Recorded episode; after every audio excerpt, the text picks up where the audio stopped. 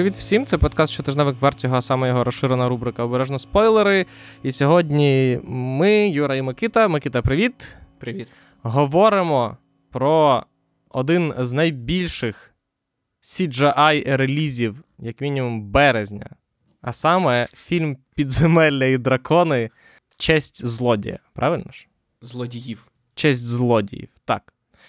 Жоден з нас не є гравцем в ДНД. І я думаю, це потрібно. На жаль, На для жаль. мене особисто. І е, я вважаю, що це потрібно проговорити зразу. І е, тому наша точка зору на фільм буде точ, е, точка зору людей, які не знають нічого. Ну, як знають, в принципі, якісь деталі про ДНД, але не в курсі деталей лору, не зловили там відсилок, які там явно були. Ми говоримо про нього як для фільм для людей, які ще не є частиною світу Dungeons and Dragons. Так, я грав колись в Neverwinter Nights, але з сюжету я нічого не пам'ятаю. Я пам'ятаю, що я стихійний маг, бо я завжди стихійний маг. Я не стихійний маг Микита. Я не знаю, хто я. Хто я? Як питав наш президент. Е, так, давай давай зразу до, до, до очевидного. Як тобі фільм? Мені сподобався. Я до того, як дивився, вже встиг почути дуже хороші відгуки, тому що прем'єра його була на фестивалі South by Southwest в Америці. Відповідно, там було багато журналістів, там було багато фанатів, що важливо, тому що це дуже глядацький кінофестиваль, е, які подивилися цей фільм. І я чув дуже захоплені відгуки, і тому очікування у мене були високі. Більше того, я коли ми говорили про цей фільм в перш, ну, в одному з перших подкастів року, коли ми говорили про найочікуваніші фільми, і ми про нього згадували, і я казав. І про трейлер, ми здається, коли говорили, я теж це казав. Що цьому фільму достатньо схопити основну оцю динаміку шукачів пригод, щоб просто стати вже найкращим фентезі такого формату. Так, тобто ми виносимо за дужки Володар Перснів, в якому теж є група різних рас, які об'єднуються для однієї мети, але там зрозуміло, що не та, не та динаміка між персонажами.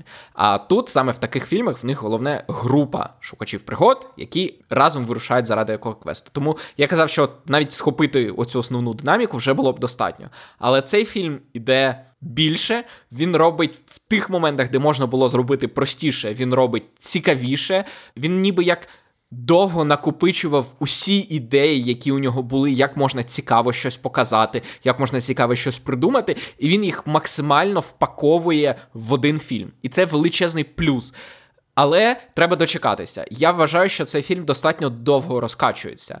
І відповідно треба треба дочекатися от половину фільму. От дуже довга експозиція і дуже довга зав'язка, на мою думку. І це треба фільму дозволити. І потім, потім.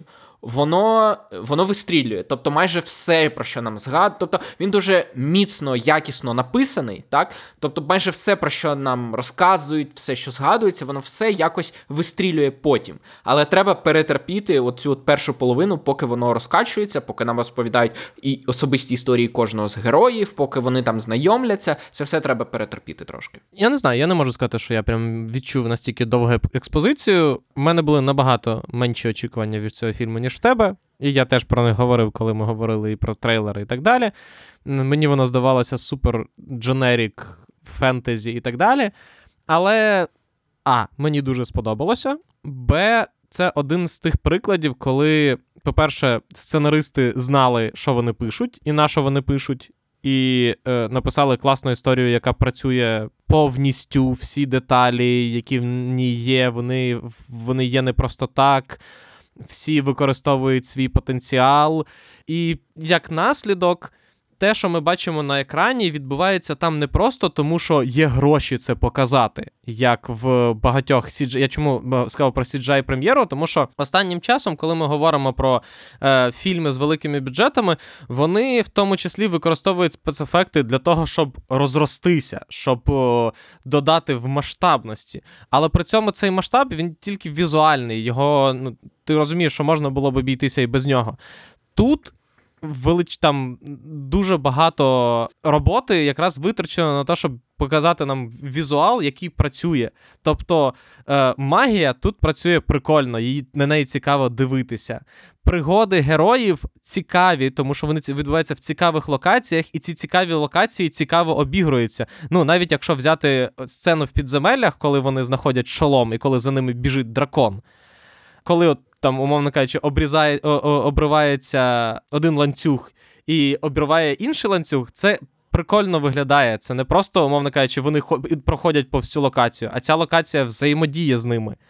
І такого навіть не такого багато, а таке постійно. Будь-яке рішення, яке нам показують на екрані, воно дуже візуальне. Навіть цей е, ну, вся сюжетна лінія з використанням телепорту вона супервізуальна. Це не просто в одному моменті потрібен був телепорт, його показали і все. А вся ця е, сцена, типу, взламування цієї карети вона дуже класно поставлена, вона використовує повністю можливості е, телепорта, які нам показують, і в тому плані, як вони туди залазять. І ця сцена, коли крізь нього випадає маг, я не пам'ятаю. Е, sorry, я, імен. Я теж не, не пам'ятаю. Будемо називати його магом. Мішель Родрігес варваркою буде, а Кріс Пайн буде Кріспайном. Звичайно, що Кріс Пайн буде Кріспайн. А Софі Ліліс буде Софі Ліліс. Окей. Тільки маг буде маг, маг але буде маг. це не расизм. Джейден Сміт е, не буде Джейденом Смітом, він буде магом. Тому що треба було контролювати свого батька на сцені. Не цікаво, скільки людей напишуть в коментарях про те, що це взагалі то не його батько, він просто однофамілець. А, а ви вже збиралися писати, да, я знаю, а я знаю. Тож, повертаючись, і кожна сцена, і фінальна сцена бійки знята візуально дуже прикольно виглядає. І такого я дуже давно вже такого не бачив, і мені дуже сподобалося, тому що я бачив, що люди не просто витратили гроші, а люди хотіли витратити ці гроші на прикольні штуки, і ці прикольні штуки вистрілили. І от про те, що я казав, що от кожна ідея, вона, типу, зроблена по максимуму. Тобто, дивись, в якомусь більш. Простому фентезі, ота сцена з драконом, це був би ну, звичайний фентезійний дракон. А тут це товстий дракон. Так. Чому він товстий? Просто тому, що це прикольніше. Це прикольніше, коли дракон товстий. І це коментується, і це і це впливає на те, що він настільки товстий, що він переважує міст. Відповідно, коли герой Кріса Пайна падає йому в рот. Це тому, що він настільки товстий, що він опирається на міст. Міст абсолютно весь перехиляється, і він просто їде по ньому як гірка вниз. Тобто, це міг бути звичайний дракон. І це було б теж візуально прикольно, і це теж було б дорого знято.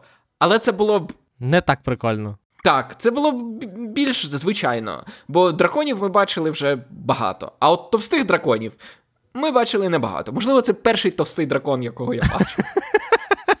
Ні, в як приборкати дракона ще були товсті так, дракони. Так, так, були різні але дракони. Це другий товстий дракон, якого я бачив. Тому е, насправді.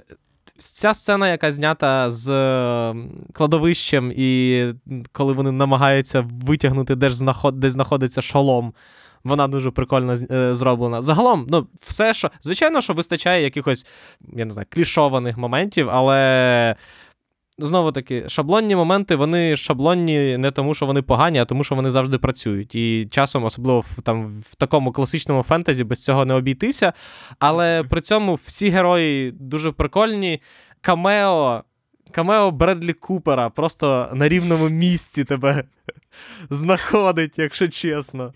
Причому це треба було Бредлі Купера, одного, мабуть, з найкрасивіших людей в Голлівуді, зробити отаким. Напівросликом. Навіть не не про зріст, те, як його, яку йому перуку дали. Мені здається, йому е, чи такі ракурси брали, чи йому реально на ніс щось наліпили, щоб він здавався більшим. Але але краса Бредлі Купера навіть крізь крізь, крізь таке все одно сяє, розумієш? І ну, загалом, просто те, наскільки ця сцена з втечею е, героїні Софі Лілі з замку, коли вона перетворюється в різних е, тварин, вона зроблена класно. Ну, Реально, ні до чого, з, з візуальної точки зору, ні до чого не придерешся.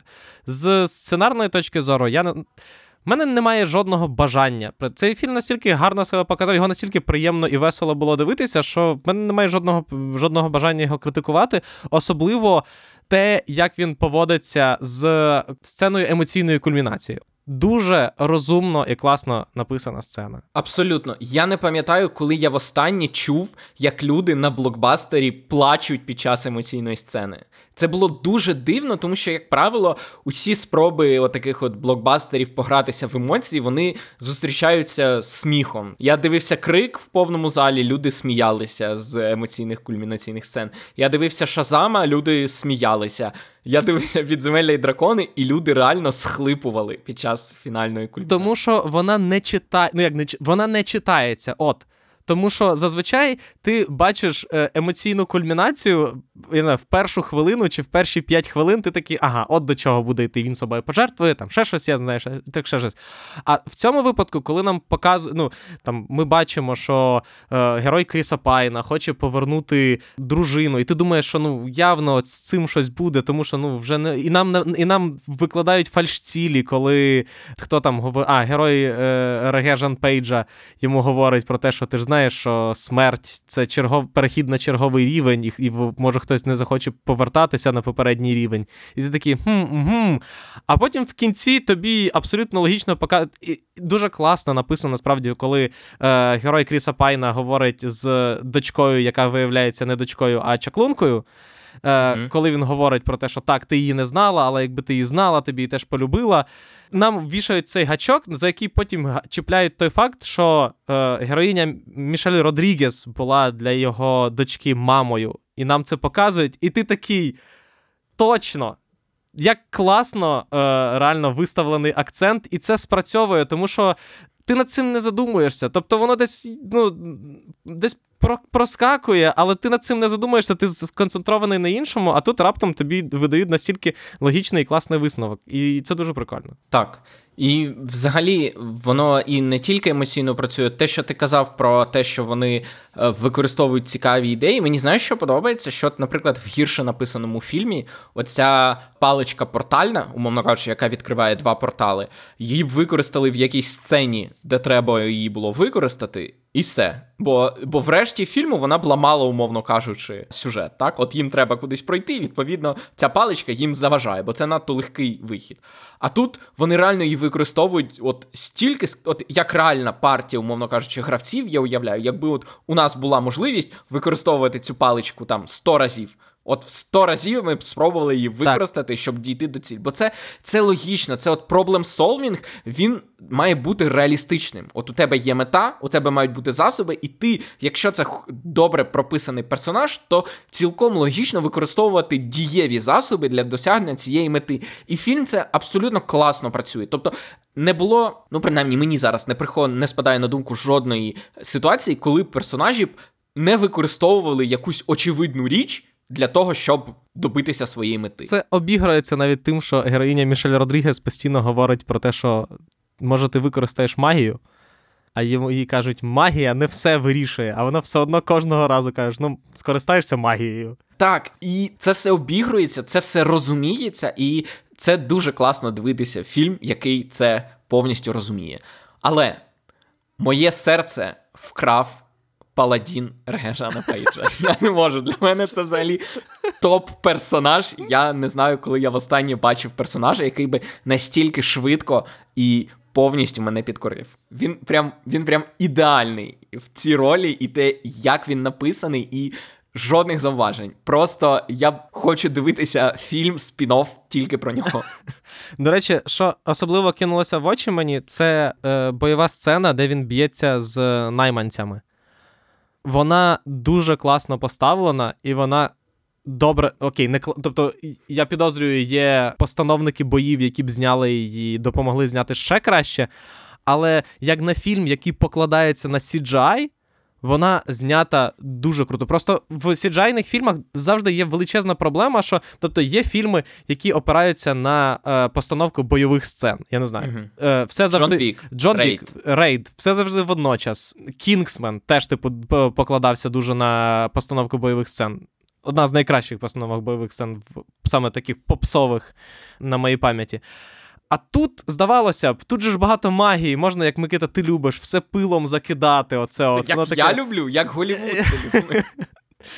і там помахати мечем, і все. А от його ця от бойова сцена, де він б'ється там скільки там з п'ятьма асасинами на холодні, холодною зброєю, дуже класно поставлена і знята. Ти все бачиш, ти розумієш, як він рухається mm-hmm. в просторі, е, як він атакує, і це класно. І знову таки фінальний бій з чаклункою, коли вони її атакують зі всіх сторін. Це не просто таке щось, а там щось відбувається. Магія, магія, магія, магія. А ти чітко можеш зрозуміло, ти не вловлюєш. Можливо, воно десь там десь щось не сходиться, умовно кажучи, рухи до цього. Але ти бачиш чітко, хтось атакує, відскакує, відходить, блокує.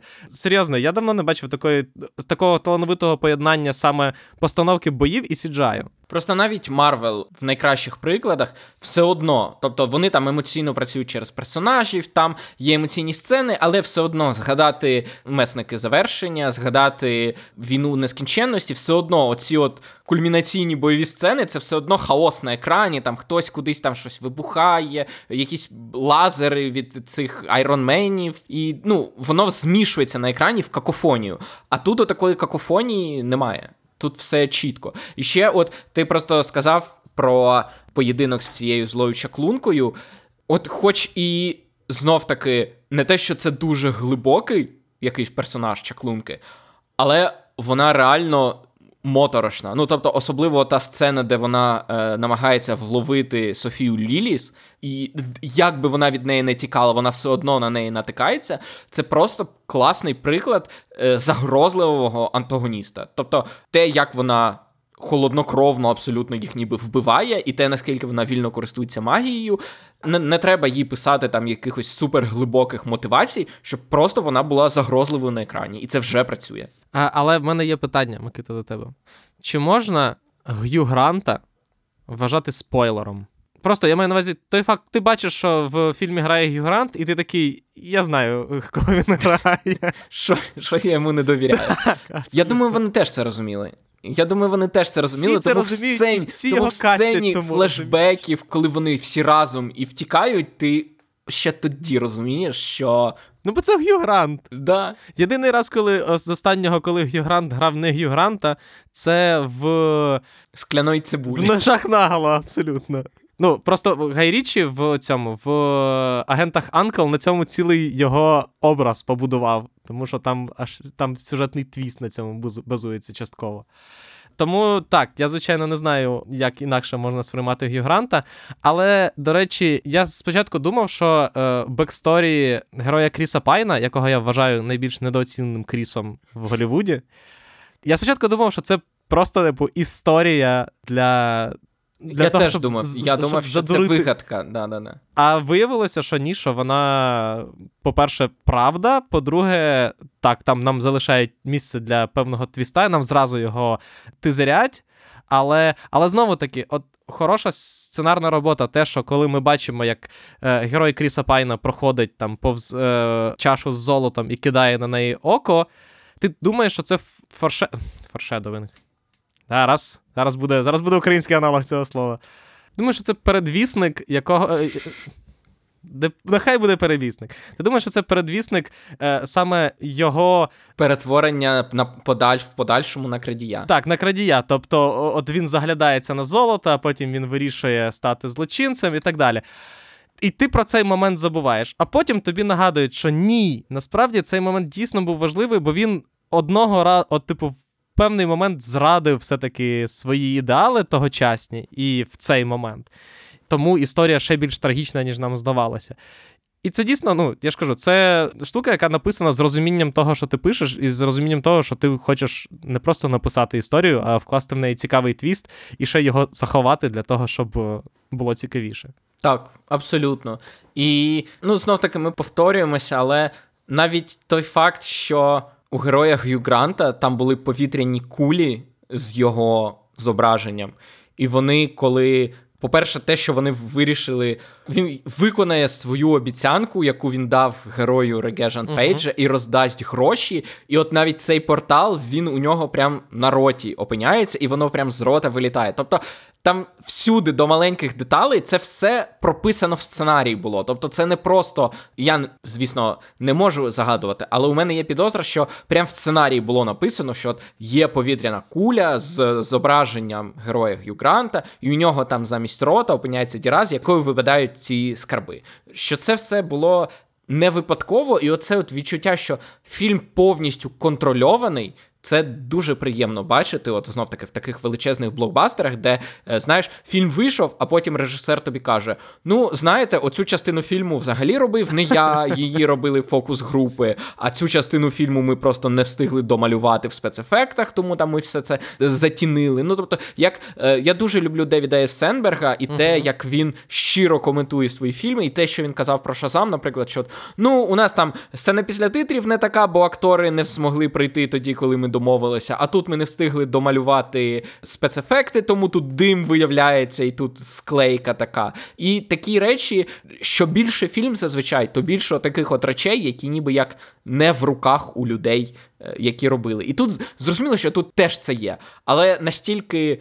Е, вправно воно, типу, зліплене, що оці моменти вони не кидаються в очі. Просто є відчуття, що в трітменті сценарію, ну тобто в версії сценарію, яку подавали ще мається на скороченій версії, не було в кінці написано, і потім вони долають злуччя клунку. Крапка.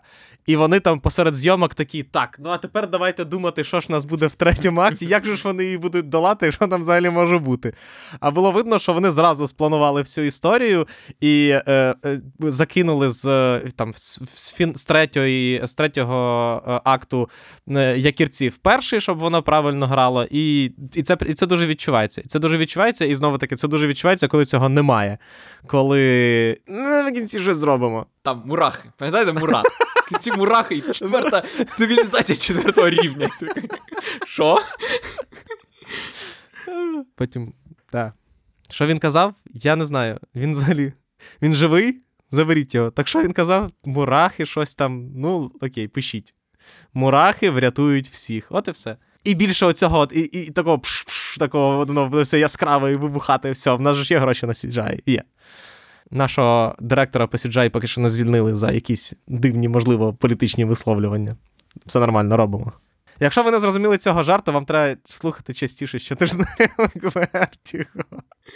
Не наполягаємо, але рекомендуємо. Але рекомендуємо. Про що ще ми не сказали, Микита? Як ви розумієте, цей фільм настільки хороший, що тут ми Ні, вже... ну як настільки хороший? Тобто, це не володар персів. Він не претендує. Просто, знаєш, він потрапляє в цю, типу, акуратну нішу, коли він не претендує на щось більше, щоб ми казали, цей фільм хороший, але. І він набагато кращий від можливих очікувань. І тому ти такий, так він і так, в принципі, перевиконав всі задачі, які які на нього покладалися. От і все. Але питання: чи не настільки хороший перший фільм про підземелля і дракони, чи не робить він набагато складнішим завдання для подальших частин? Тобто, дивись, повертаємося до того, з чого я почав. Що цьому фільму достатньо було зробити базис зробити фундамент, зробити основні речі. От Просто у нас є команда шукачів пригод, які прикольні, які харизматичні, і за якими нам цікаво спостерігати, і це вже був би фундамент. І всі наступні фільми рівнялися б на цей. Але цей робить набагато більше, ніж це. Він у нього набагато міцніший сценарій, у нього класна емоційна кульмінація, у нього більше пам'ятних персонажів, ніж просто наша основна когорта цих шукачів пригод. Чи не робить це всі наступні фільми ще складнішим завдання для них? Ну, знаєш, це відповідь на питання. Подивіться, у нас перший фільм був з хорошим сценарієм і з розумною взагалі роботою технічної команди. Чи зможемо ми зробити другий такий самий фільм? Тобто, в тому та й справа, що в цьому фільмі немає нічого екстра. В цьому фільмі немає нічого вражаючого, того, що змінює якось я не знаю, кіноіндустрію, показує, що вау, дивіться, можна і так робити. Ні, це це штука рівня, я не знаю, першого Кінгсмана. Коли Меттівон такий, в нас буде, ми зробимо хороший сценарій, поставимо класні бойові сцени, і буде, типу, дурнуватий, але але веселий фінал. І всі такі: Вау! Це прикольно! І що сталося з Кінгсманами потім?